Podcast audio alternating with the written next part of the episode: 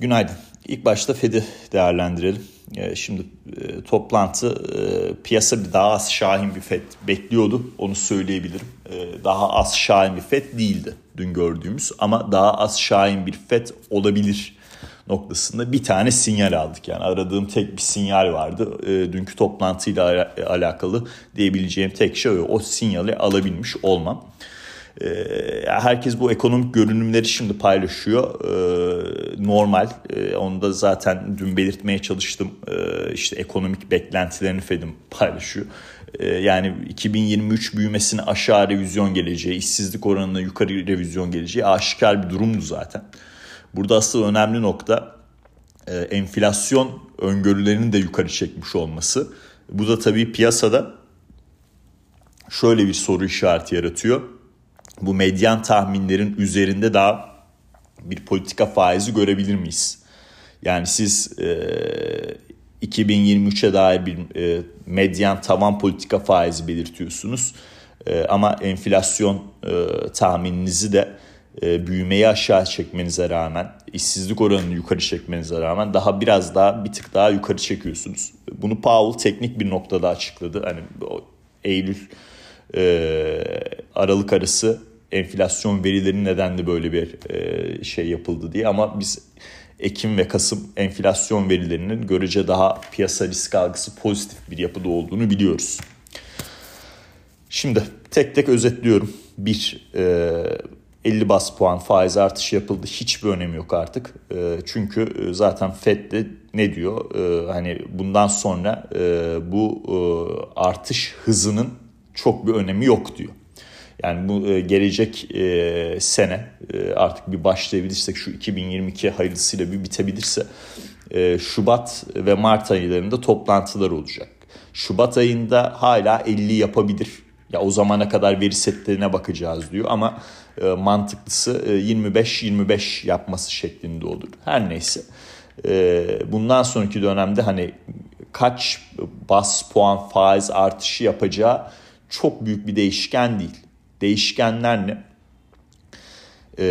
Nereye kadar faiz artışını yapacağı ve orada ne kadar süre duracağı noktasında. Şimdi burada Powell basın toplantısında çok fazla bir şey yapmadı tabii. Biz renk vermeden öyle söyleyeyim. Ama oraya geçmeden önce şeyleri de söyleyeyim. 50 bas puanı söyledik. Tek sayfalık özet paylaşım işte burada yani bir önceki toplantıya göre neredeyse hiçbir değişiklik yok. Yani konuşmanın bir şeyi yok. Ekonomik projeksiyonlar, nokta grafik ve basın toplantısı elimizde kalıyor. Yani dünkü FED'in şekillenmesi bu şekilde oldu özünde. Ekonomik projeksiyonlarda söyledim 2023'e dair durum. Hani nokta grafik noktası işte tarafı işte medyanda 5.1 2023 tavan faiz bekleniyor. Ama 7 tane üye 5.4 küsür yani daha da yani üzerinde medyan tahminin üzerinde 7 tane üye de tahmin girmiş. Yani bu zaten FED arasındaki FED üyeleri içindeki ayrışmayı da bize gösteriyor özünde. Bir daha güvercin bir taraf var. İki daha şahin bir taraf var. Güvercin taraf para politikasının gecikmeli etkisinden bahsediyor, resesyon risklerinden bahsediyor, istihdam piyasasının belki o kadar da göründüğü kadar güçlü olmayabileceğinden bahsediyor. Şahin tarafı ayrı diyor. %2 enflasyona daha yolumuz çok. Dolayısıyla biz faiz artışlarına devam etmemiz lazım. İstihdam piyasası da çok güçlü ve bunu kaldırabilecek bir ekonomi var diyor. Özünde bu. Dolayısıyla dünkü Powell'ın basın toplantısı da çok fazla renk vermeden geçti. Çünkü iki taraf arasında dengeyi bulmaya çalışıyor. Niye renk vermekten geçti diyor. Şimdi biz yazın işte o yazda yaşadığımız ayı piyasası rallisinde ne görmüştük? İşte olumlu bir tüfe verisi görmüştük. Ondan sonra FED frene basabilir noktasında endeksler ralliye kalkmıştı. Powell ne demişti piyasaya? Tek bir veri seti veri yetmez. 2-3 tane veri görmemiz lazım ki bir trend oluşsun dedi.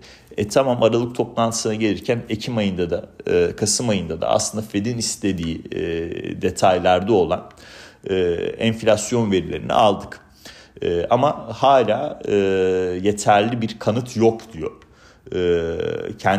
Kendisinin öncesinde söylediği şeyler çelişiyor. Bunun nedeni orta yol bulma sevdası. üyeler arasında.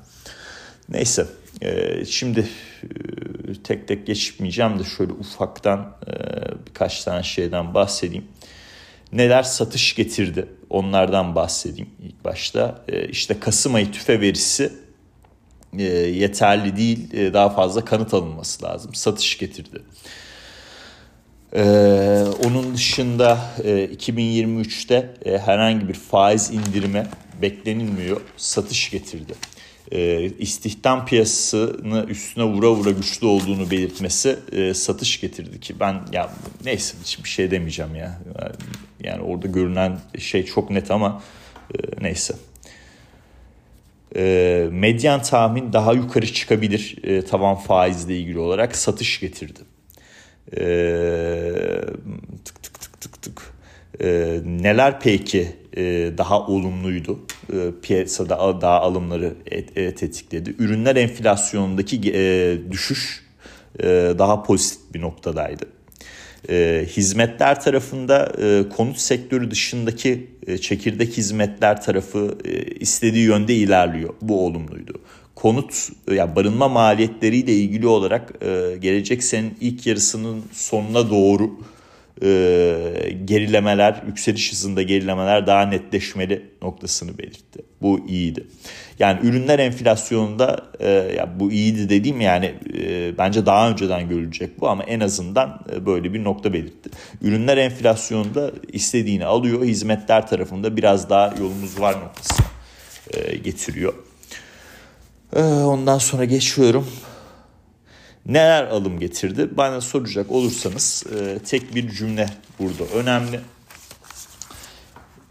Yeterince sıkı noktaya yakınız cümlesi geldi. Bu cümleden sonra gün içi kayıpların hepsi toparlandı. Hatta gün içi artıya bile geçti S&P 500 ve hatta varlık fiyatlamalarındaki ayrışmanın nedeni de bu. Yani işte mesela dün S&P 500 eksi bir kapanış yaptı.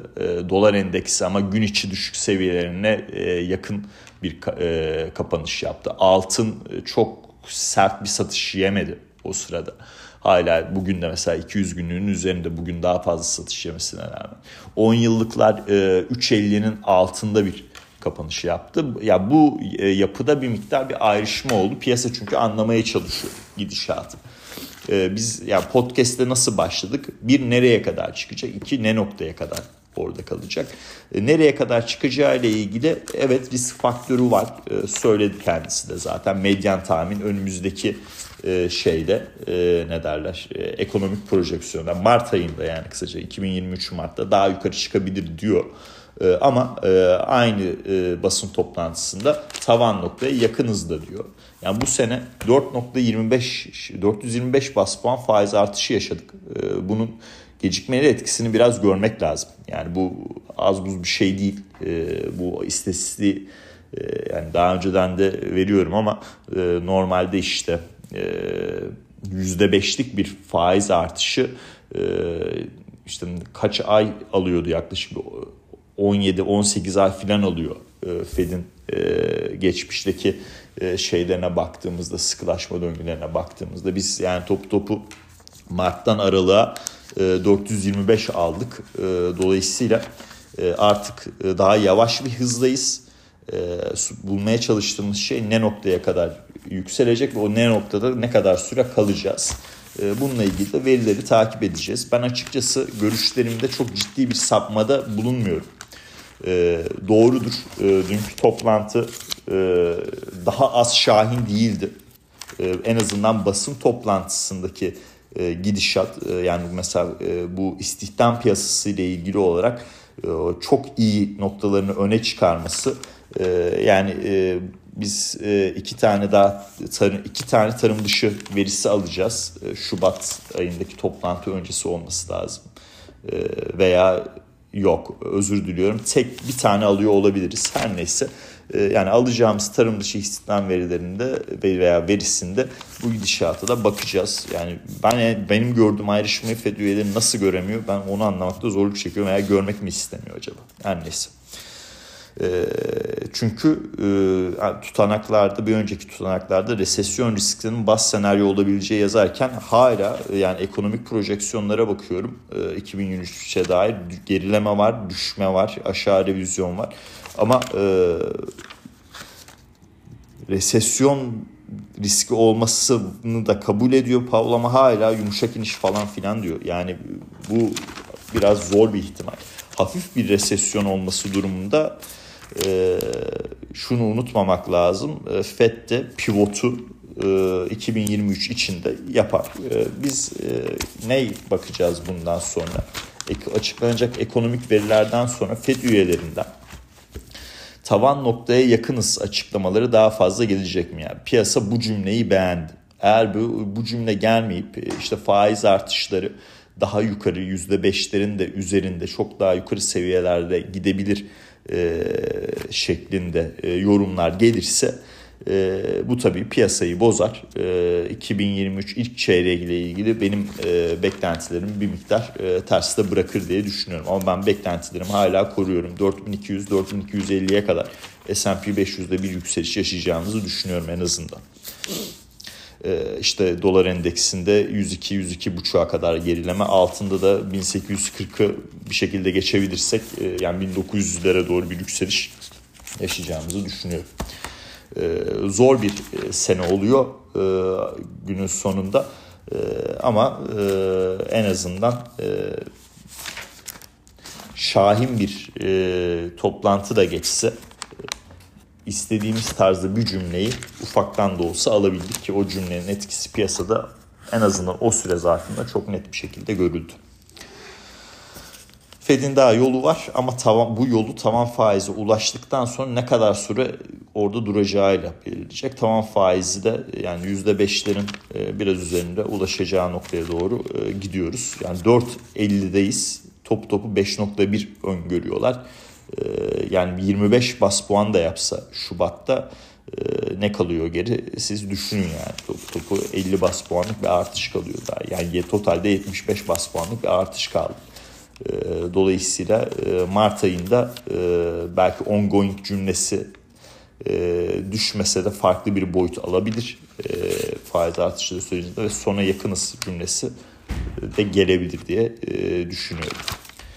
Şimdi bugün İngiltere Merkez Bankası faiz kararı ve Avrupa Merkez Bankası faiz kararı var.